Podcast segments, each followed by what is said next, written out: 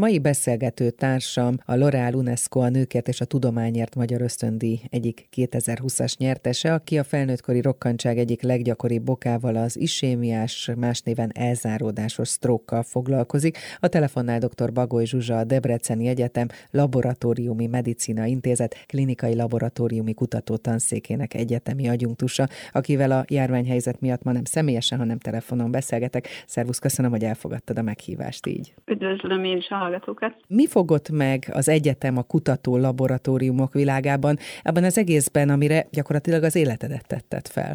Igen, nálam ez szerintem olyan orvostan hallgatókorom körül dőlt el, hogy ezt a pályát szeretném választani, illetve hogy nagyon érdekel a tudomány. Már az egyetem kezdetén is nagyon tetszettek azok az alapozó tárgyak, a biokémia, biológia, patológia, amin a legtöbb orvostan hallgató csak szeretne minél hamarabb túlesni, és minél hamarabb haladni a klinikum irányába. És nagyon hamar elkezdtem tudományos diákköri tevékenységet folytatni, és aztán negyedéves voltam, amikor nyertem egy európai Marie Curie ösztöndíjat, amelynek révén egy évet tölthettem el egy nagyon neves olaszországi kutatóintézetben, és ott már hasonlóan ahhoz a témához, amit itthon is elkezdtem, véralvadással, trombódissal foglalkoztak, és úgy érzem, hogy valahol ott már eldőlt az bennem, hogy hazatértem után is, és a, az egyetem elvégzése után is én kutatóorvos szeretnék lenni. De az, hogy az orvosi egyetem és nem más, az egyértelmű volt már a kezdetektől, akár kislánykorodban volt egy olyan álmod, hogy a fehér köpeny lesz a te utad?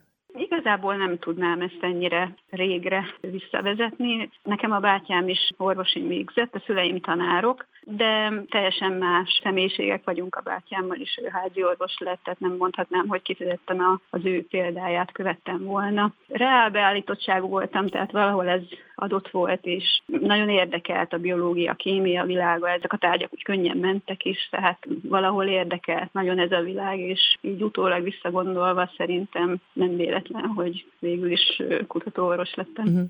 És volt egy pont, amikor azt érezted, hogy na most megérkeztem? Szerintem ez egy folyamatosan kialakuló terv végül is az ember életében, tehát én az orvosi egyetem alatt is végül is más tárgyak is érdekeltek, nagyon szerettem a belgyógyászatot is, ugye a neurológiát is, amihez most végül is a kutatásokkal kapcsolódunk, és végül is mindig is nyitott voltam egyéb területekre is. Valahol inkább azt éreztem, hogy mindig valami visszavonzott a, a kutatás területére, mindig az érdekelt a legjobban. Mindig az a típusú diák voltam, aki akit nagyon érdekeltek a miértek, hogy miért alakul ki egy betegség, miért nem hat valakinél egy adott gyógyszer, vagy mi áll egy adott betegségnek a hátterében, az hogyan alakul ki. És én úgy éreztem, hogy ha, ha valaki ezekre a miértekre választ kap, akkor az egy nagyon, nagyon érdekes szakmát űz, és szerintem ez, ez az, ami engem kutatóvá tett. Igen, hát nagyon fontosak ezek a válaszok. Egyébként volt olyan szakember a tanulmányaid alatt, vagy már a munkád során, aki inspirált, esetleg volt példaképed? Hogyne. Nagyon szerencsés voltam, mert már harmadéves orvostanhallgató koromban is, amikor a kutató munkát elkezdtem végezni, akkor egy akadémikus mentorom volt, professzor Muzbek László személyében, aki a véralvadás területén egy nagyon elismert hazai és nemzetközi szaktekinté, és a későbbiek folyamán is olyan mentorok segítették a pályámat, akik végül is mindig, mindig ott álltak mellettem, és ugye a legutóbbi kutatásaink kapcsán pedig a neurológia és a stroke nagyon elismert, szintén akadémikus szakembere volt a mentorom, professzor Csiba László, úgyhogy ezen a területen mindenképpen szerencsésnek mondhatom magam. A váltásaink sokat elárulnak általában rólunk, és azt gondolom, hogy épp úgy, mint az, hogyha egy helyen kitartóan építjük a, a munkásságunkat, az életünket, a karrierünket. Te melyik utat választottad, és miért? Én szerintem egy nagyon lojális típus vagyok az élet minden területén is, és ritkán váltok, de lehet, hogy ez azért van, mert könnyen megtalálom a, a helyes utat.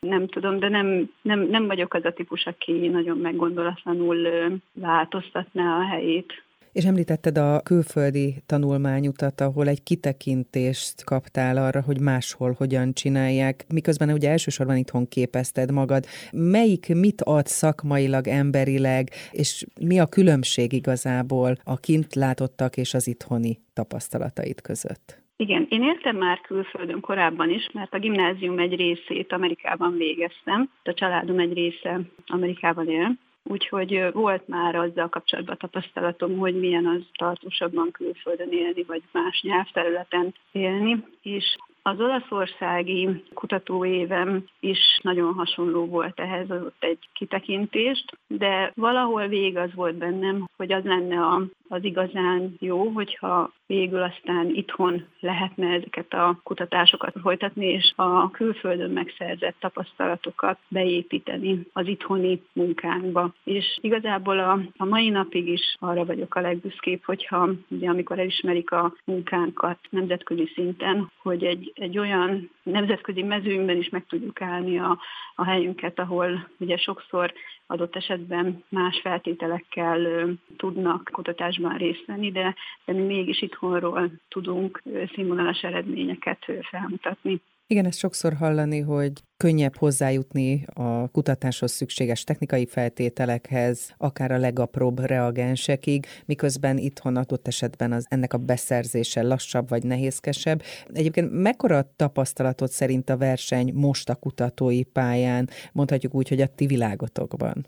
A verseny nyilván a különböző pályázatok szempontjából, a fennmaradás szempontjából az egész világon nagyon erős tehát külföldi kutatóintézetek is évről évre terveznek, évről évre tudnak projekteket beadni, és azon projekteknek a sikerességén múlik a fennmaradásuk, vagy munkatársaknak az állása, és szerintem valahol a kutatás valóban egy versenypérává nőtte ki magát ilyen téren. Valahol ez, ez jól is van így, hiszen ugye nyilvánvalóan a, az a cél, hogy a legjobb eredmények kerüljenek ki, és ez valahol mindenképpen egy versenyhelyzetet teremt. És a 2020-as év más volt-e, mint a korábbiak, akár a Covid helyzet miatt, máshogy működött-e ez a világ? Igen, nyilvánvalóan mindenki számára más volt a 2020-as év, mint amit korábban megszokott, és a kutatói világban is más dolgokat hozott. Ugye megváltozott a publikálásoknak a módja, ugye megváltoztak a témák is, hiszen nagyon sokan kezdtek el foglalkozni ezzel a területtel. Ugye nem voltak élő jelenléti kongresszusok ebben az évben, hanem online történt minden, és kicsit átalakult a kutatói világ, megnehezítődött ugye a reagensek beszerzése, minták szállítása, mi szembesültünk azzal, hogy Ausztrália Ausztráliába szerettünk volna mintákat kiküldeni, és hát több mint hat hónap alatt sikerült találni olyan repülőt, amivel sikerült megoldani, és a korábbi ár sokszorosáért, tehát voltak Igen, Tehát ez a korábbi életünkben ez elképzelhetetlen lett volna.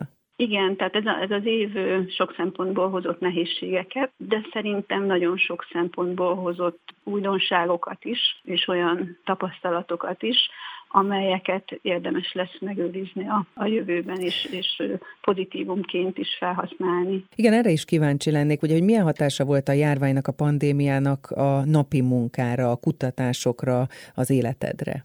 Nyilvánvalóan sokkal több lett a, a, az online találkozók, az online megbeszéléseknek a száma, illetve a kongresszusok is ilyen módon zajlottak, tehát ilyen szempontból ugye igen megváltozott, és szerintem ami még jellemezte nagyon ezt az évet, és szerintem ezt mindenki más is érezhette a saját bőrén, hogy kicsit napról napra értünk mi is. Tehát nem lehetett annyira tervezni, hogy mi lesz egy-két hónap múlva, hanem azt láttuk csak, hogy mi lesz néhány nap múlva, néhány hét múlva de mondjuk nyáron nehéz volt még ugye megjósolni, hogy pontosan hogyan fog alakulni az ősz, és ezért egész évben emiatt sokkal rövidebb határidőkkel kellett számolnunk, kicsit megnehezítette a, a munkafolyamatokat, nagyobb alkalmazkodás, több rugalmasságot igényelt mindenkitől. De gondolom a labor az nem zárt be.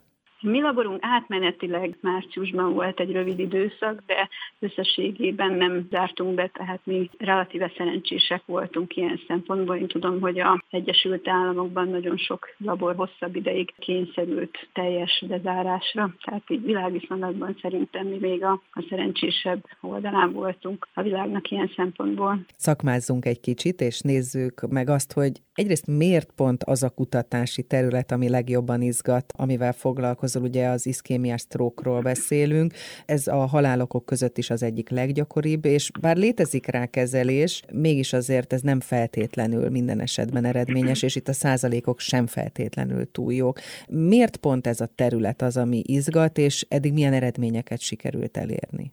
Igen, de hát ez a kutatási terület végül is egy kollaboráció következményeként alakult ki a Debreceni Neurológia Klinikával. Ugye a mi részünkről volt már nyilvánvalóan egy korábbi tapasztalat a véralvadással, trombózissal kapcsolatban, és valahol ők iniciálták ezt a, azt a kollaborációt, ugyanis az isémiás trók az, az egy vérrögön alapul, és a kutatásunk célja a véralvadás, és az isémiás stroke, az akut isémiás stroke kezelési sikertelenségei közötti összefüggések keresése volt. Mert hogy itt csupán ja. az esetek 35-40 százalékában lehet sikeres kezelésről beszélni, ha jól tudom.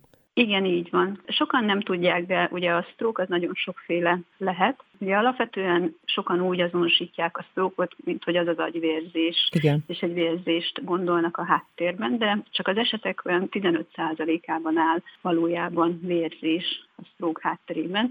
Az esetek többségében egy ütőér elzáródásáról van szó, amelyet egy vérrög zár el ilyenkor. És ezt úgy kell elképzelni, mintha magunk elé képzelünk egy folyót, amin keletkezik egy hordalék. És ugye egy olyan hordalékot képzeljünk el, ami akár egy nem gát szerűen elzárja a folyó útját, és így a, a folyó által ellátott területek nem jutnak megfelelően vízhez, és elkezdett kiszáradni minden. Most van egy bizonyos időablak, amíg van lehetőségünk arra, hogy megszüntessük ezt a hordalékot, vagy ezt a gátat. Ugye jelen esetben a, a stroke esetén ez a vérrög, és ezt el tudjuk távolítani egyrészt mechanikai úton, amely gyakorlatilag egy ilyen katéteres eljárást jelent, amelynek során dugóhúzószerű eszközzel kihúzzák a vérrögöt a helyéről, ezzel biztosítva utána az áramlást. A másik mód pedig az, hogy feloldjuk ezt a vérrögöt egy infúziós kezeléssel, egy gyógyszeres kezeléssel. Most ez a gyógyszeres kezelés, mint említettem, ugye nagyon rövid időn belül, a tünetek kezdetétől számított néhány órán, három vagy legfeljebb négy és fél órán belül kell, hogy megtörténjen annak érdekében, hogy a tünetek még visszafordíthatóak legyenek. Na most ezeket a tüneteket akkor fel kell tudni ismerni, ami nyilván Igen. nem feltétlenül közvetlenül a te szakterületed, de hogyha már itt beszélünk róla, akkor esetleg oszt meg velünk. Igen, nagyon fontos a lakosság figyelmét is felhívni erre, hogyha ezeket a tüneteket látják, akkor azonnal megfelelő stroke centrumba kell, hogy kerüljön a beteg, mint ugye valamelyik végtagnak a bénulása, a beszédzavar, vagy az arc egyik felének a lebénulása, az elmosolygásnál ugye a szájzugnak a elmaradása, a nyelészzavar, ugye, de akár ugye szédülés. Vagy látás probléma. Látászavar is lehet a stroke tünete, és ezen tünetek esetén ugye nem szabad azzal húzni az időt, hogy a házi orvost kezdik el keresni, vagy hétvégén megvárják, hogy eljöjjön a hétfő, hanem minél hamarabb a legmegfelelőbb ellátó helyre kell kerülni, ugye mentővel akár, de mindenképpen stroke centrumba kell kerülni, ahol ugye ezt a speciális kezelést meg tudja kapni a beteg, mert így van arra a legnagyobb esély, hogy ezek a tünetek még visszafordíthatóak legyenek, és a beteg utána teljes életet tudjon élni. Tehát azon esetekben, amikor sikerül a vérrögoldó kezelés, az egy valódi csoda. Tehát az előfelsorolt tünetek akár teljesen megszűnhetnek, a beteg újra tudja mozgatni a korábban bénult végtagját, megszűnik ugye a beszédzavara, nyelészavara, tehát akár teljesen visszafordíthatódnak ezek a neurológiai tünetek. De ugye, ahogy korábban hallhattuk is, ez csak az esetek kb. 30-40 százalékában fordul így elő, és sajnos az esetek egy jelentős részében nem következik be ez a javulás, vagy sokkal kisebb mértékű csak a javulás. A probléma még az is, hogy az esetek kb. 6-8%-ában vérzés is előfordulhat, mint egy előre nem kiszámítható mellékhatás, ami ö, nyilvánvalóan rontja a beteg felépülési esélyeit. Mi a kutatásaink során azzal foglalkozunk, hogy akár egy vérvételből is meg lehessen előre mondani, hogy kinél milyen kimenetelre lehet számítani, tehát ki lesz az, akinek ideális lesz a kimenetel a kezelés hatására, illetve ki az, akinél adott esetben lehet számítani komplikációkra, vérzés kialakulására. Igen, hát ez nagyon fontos, hogy akár tényleg egy egyszerű vérvétel segítsen ennek a megjósolásában. Beszéljünk még a koronavírusról, illetve annak kapcsán a kutatásotokról, hiszen én úgy tudom, hogy a COVID-19 jelentős mértékben növelheti a trombózis hajlamot, a stroke kockázatát, itt a fertőzött betegekről beszélünk. Ezt vizsgáljátok? Igen, ez egy jelenlegi tervünk, hogy nagyon szeretnénk a kutatásainkat ebbe az irányba is bővíteni. Ugye már a nagyon korai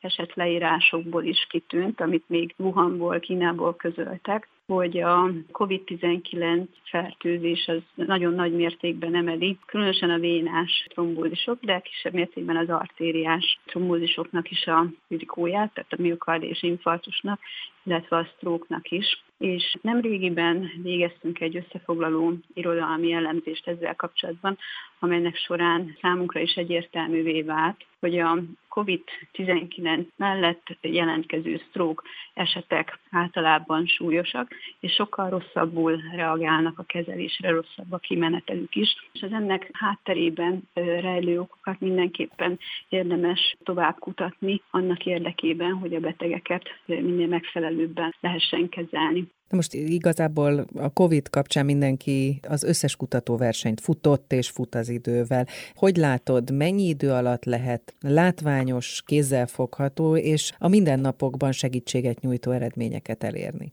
Ezek nagyon aktuális kérdések, ugyanis pont most dolgozzuk ki ezeknek a sarokpontjait, de én úgy gondolom, hogy itt fél év alatt is, vagy legfeljebb egy év alatt is olyan eredményeket lehet felmutatni, ami már meghatározó lehet a jövőre nézve. Igen, és hát ugye látjuk azt, hogy még korábban akár 5-10 év kellett egy vakcina kifejlesztéséhez, most minden felgyorsult. Egyrészt gyorsabban kellenek az eredmények, másrészt pedig talán a technikai fejlődésnek köszönhetően is lehet gyorsabb munkát végezni. Nem tudom, hogy te ezt Igen, hogyan látod. Igen, én úgy gondolom, hogy ehhez nagy mértékben hozzájárult az, hogy a kommunikáció is felgyorsult, hogy bármikor tudunk videótelefonálni a világ másik pontjára, és leegyszerűsödtek ezek a megbeszélések, ugye rájöttünk, hogy nem feltétlenül kell odautazni valahová, és úgy is le lehet folytatni egy nagyon hasznos megbeszélést. Tehát ezek mindenképpen hozzájárulnak ezekhez az eredményekhez, illetve nyilván óriási munkát kell ezen eredmények hátterében feltételezni, tehát valahol a kettő együtt vezethet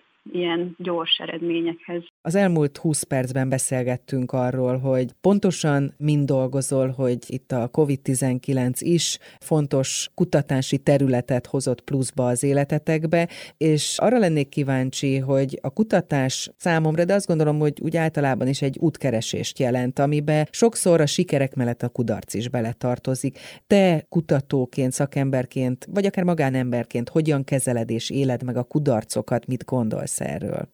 Igen, én úgy gondolom, hogy a kutatás szempontjából szakmailag nagyon nehéz ezt így értelmezni kudarcként, ha mondjuk egy adott kutatási területen, nem tudom, valaki azt mondja, hogy nem kapta azt a megfelelő eredményt, amit várt. Én valahogy erre sose így tekintettem, mert én a kutatást mindig is úgy képzeltem el, hogy felteszünk egy kérdést, ugye van egy, van egy hipotézisünk, meg szeretnénk tudni egy, a választ, egy kérdésre, és hogyha megfelelő módszereink vannak, akkor kapunk egy választ. Hogy az egy pozitív válasz, vagy negatív válasz, vagy hogy végül is a hipotézisünk az igazolódik, vagy nem, az valahol lényegtelen olyan szempontból, hogy, hogy az igazságot keressük, és az lesz az eredmény. Úgyhogy ö, én őszintén szólva a saját karrieremre visszatekintve sem tudok igazából olyan kudarcélményt felmutatni, vagy olyan, nem emlékszem vissza olyan, olyan kudarcélményre, ami meghatározó lett volna, de lehet, hogy a túl optimista természetem mondatja ezt velem. Nyilvánvalóan vannak olyan szakmai hullámvölgyek, vagy nehézségek, amelyeken az ember próbál túllendülni, illetve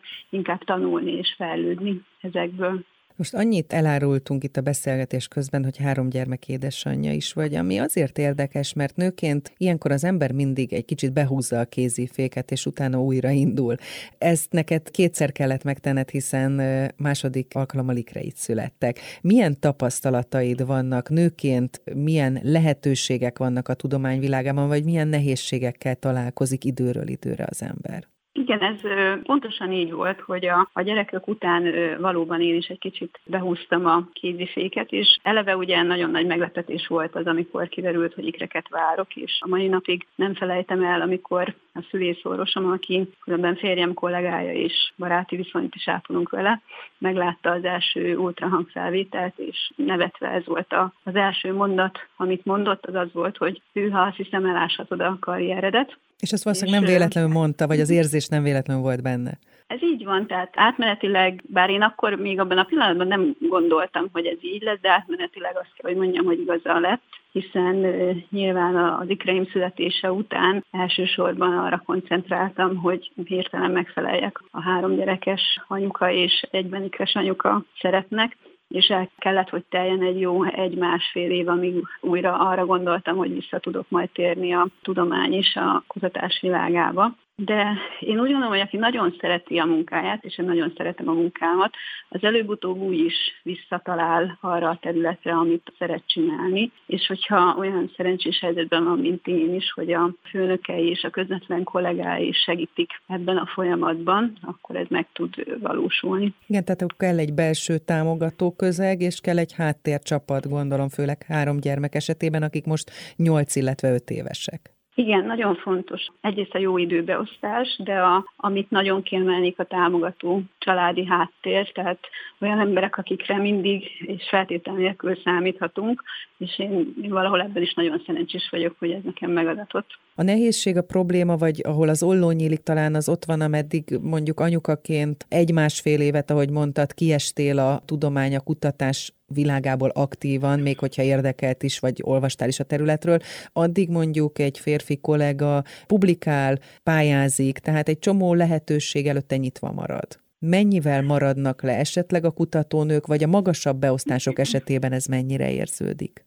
Igen, ez így van, tehát átmenetileg nyilván ilyenkor az ember szakmai mutatóin meglátszik az a kiesés, de én a saját esetemben egyáltalán nem bánom, hogy itt történt, hiszen ugye abban a helyzetben akkor, azokban az években a gyerekeimnek szüksége volt a közelségemre, és mi nők szerintem olyanok vagyunk, hogy ezt a, utána be tudjuk hozni, és különösen amikor már több gyerek is van, tudjuk úgy variálni az időbeosztásunkat, hogy szinte a, a lehetetlenre is képesek vagyunk, vagy sok, sokszor ilyenkor már hatékonyabbak is vagyunk, mint akár a gyerekek születése előtt, hiszen, hiszen tudjuk, hogy a, a meglévő időt azt mindenképpen fókuszáltan kell eltölteni. És én úgy gondolom, hogy, hogy előbb-utóbb kisimulnak ezek az egyenlőtlenségek, amelyek a család vagy a gyerekek vállalása miatt alakulnak így.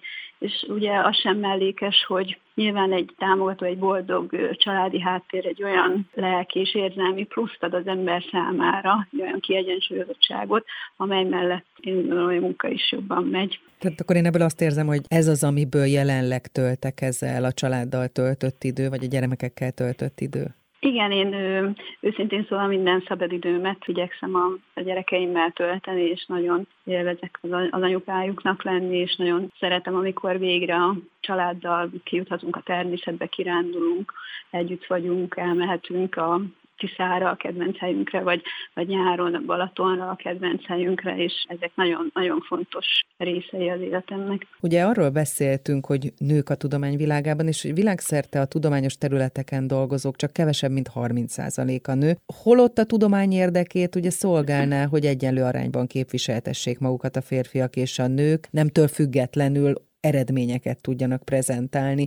Ami a beszélgetésünk apropója, és amiért ezt mondom, ugye a L'Oreal UNESCO nőkért és a tudományért díj, amelynek 2020-as egyik nyertese vagy. Miért fontos ez az elismerés, és neked mit jelent? Számomra a L'Oreal UNESCO nőkért a tudományért díj azért is nagyon fontos, mert erősíti a női kutatói életpályamodell társadalmi elfogadottságát is, és én úgy érzem, hogy inspirálja azokat a fiatalabb generációkat, akik látják, hogy van ilyen díj, és ezáltal felhívja a figyelmüket a kutatásra és a, női kutatóknak a fontos szerepére. Ugye én nagyon sok hallgatót tanítok az egyetemen, és, és mindig észreveszem azt, hogy egy-egy adott csoportban nagyon sok fiatal, okos, tehetséges, szorgalmas hallgatólány van, akikből nagyon kiváló kutató válhatna az évek folyamán, és sokan is szeretnének azok lenni, vagy egy idő után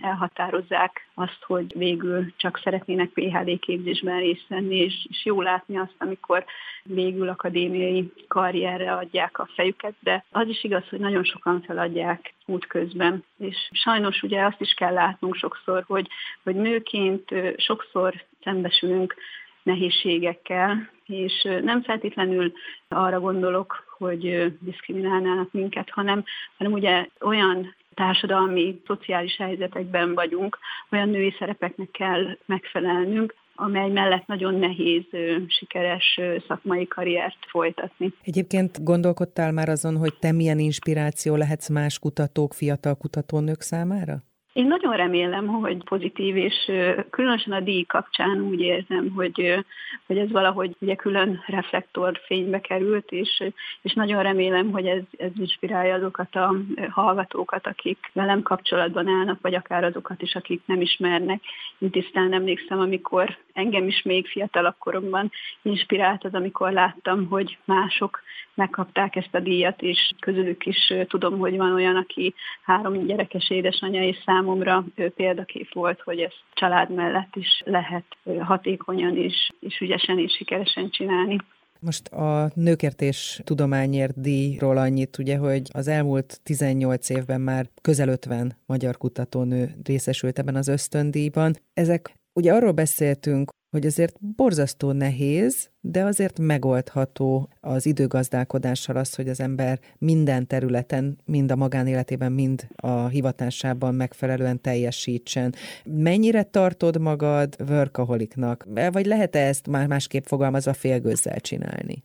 Igen, szerintem akik ismernek engem, azok biztos annak tartanak. Én magamat nagyon maximálisának tartom, de inkább magammal szemben vannak nagyon magas szintű elvárásaim, aminek igyekszem megfelelni, és valahol nekem mindig úgy kerek a nap vége, hogyha ha úgy fekszem le, hogy tudom, hogy befejeztem azokat a, a dolgokat, amelyeket elterveztem, és, és sikerült úgy, ahogy, ahogy szerettem volna a napi feladatokat megoldani.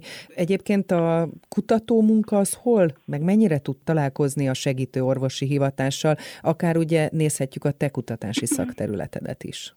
Igen, erről kevés szó esik, de én részt veszek rutin diagnosztikai tevékenységben is, tehát én az alaporvosi ellátásban is részt veszek. Van laboratóriumi diagnosztika szakvizsgám, ami gyakorlatilag azt jelenti, hogy a, ugye a vérvizsgálatok eredményeit leletezzük, arról véleményt adunk ki sőt ügyeleteket is vállalok, tehát ennek kapcsán részt veszek a rutin orvosi mindennapokban az ellátásban is, és valahol én úgy érzem, hogy ez egy jó egyensúlyt teremt meg a, a kutatás mellett annak érdekében, hogy nem engedi, hogy csak egy bizonyos területre szűküljek be szakmailag.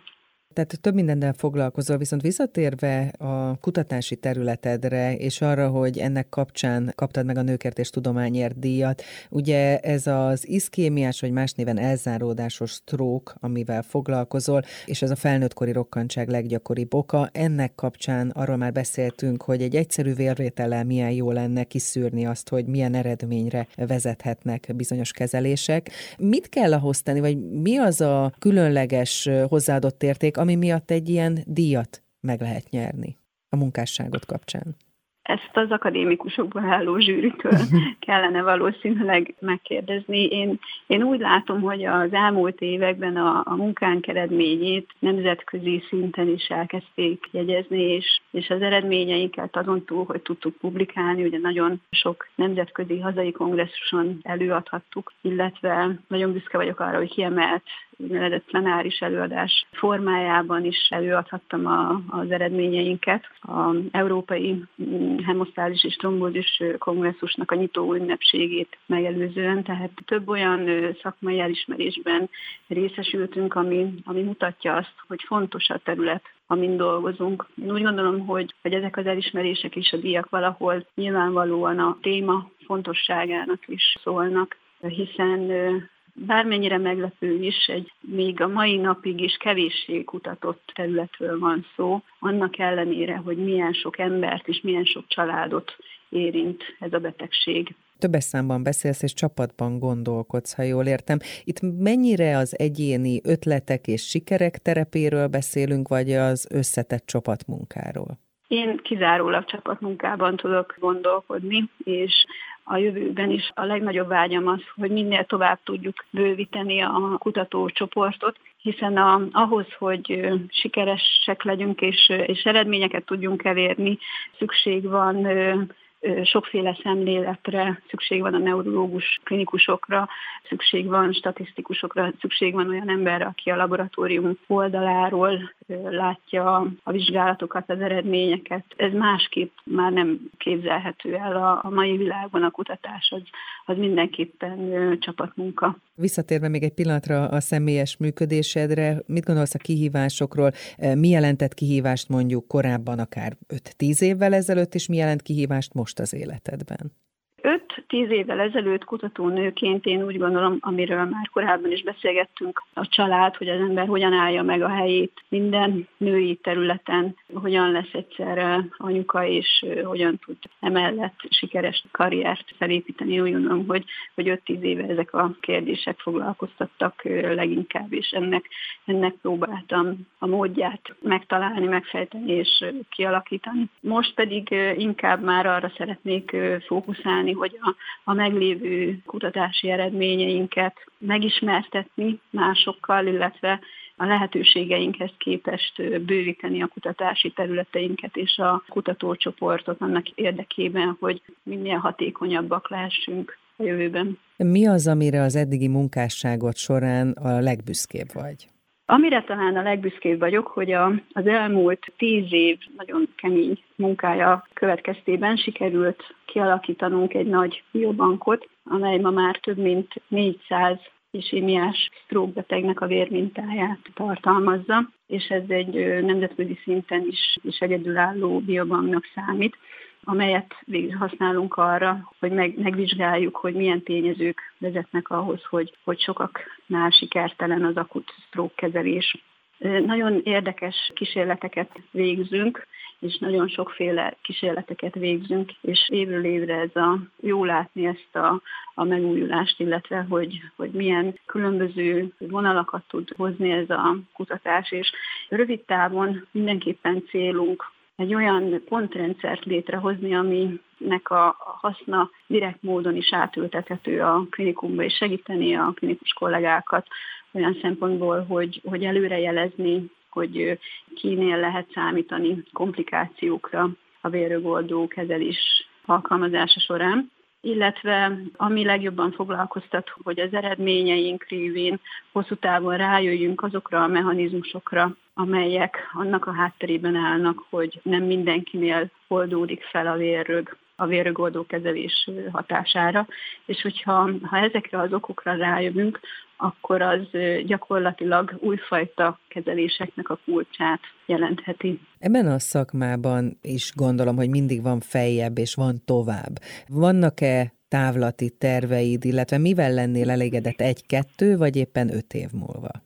Én úgy gondolom, hogy rövid távú tervek közé mindenképpen az tartozik, hogy sikeres pályázataink legyenek, és sikerüljön minél inkább képíteni a kutatócsoportot, és, és bővíteni a kutatási témákat. Már az elmúlt években is kezdtek kialakulni olyan nemzetközi kollaborációink, amelyeknek a, az eredménye hosszú távon nagyon remélem, hogy nagyon előremutatóak lesznek, és, és én nagyon sokat várok ezektől a nemzetközi kollaborációktól is.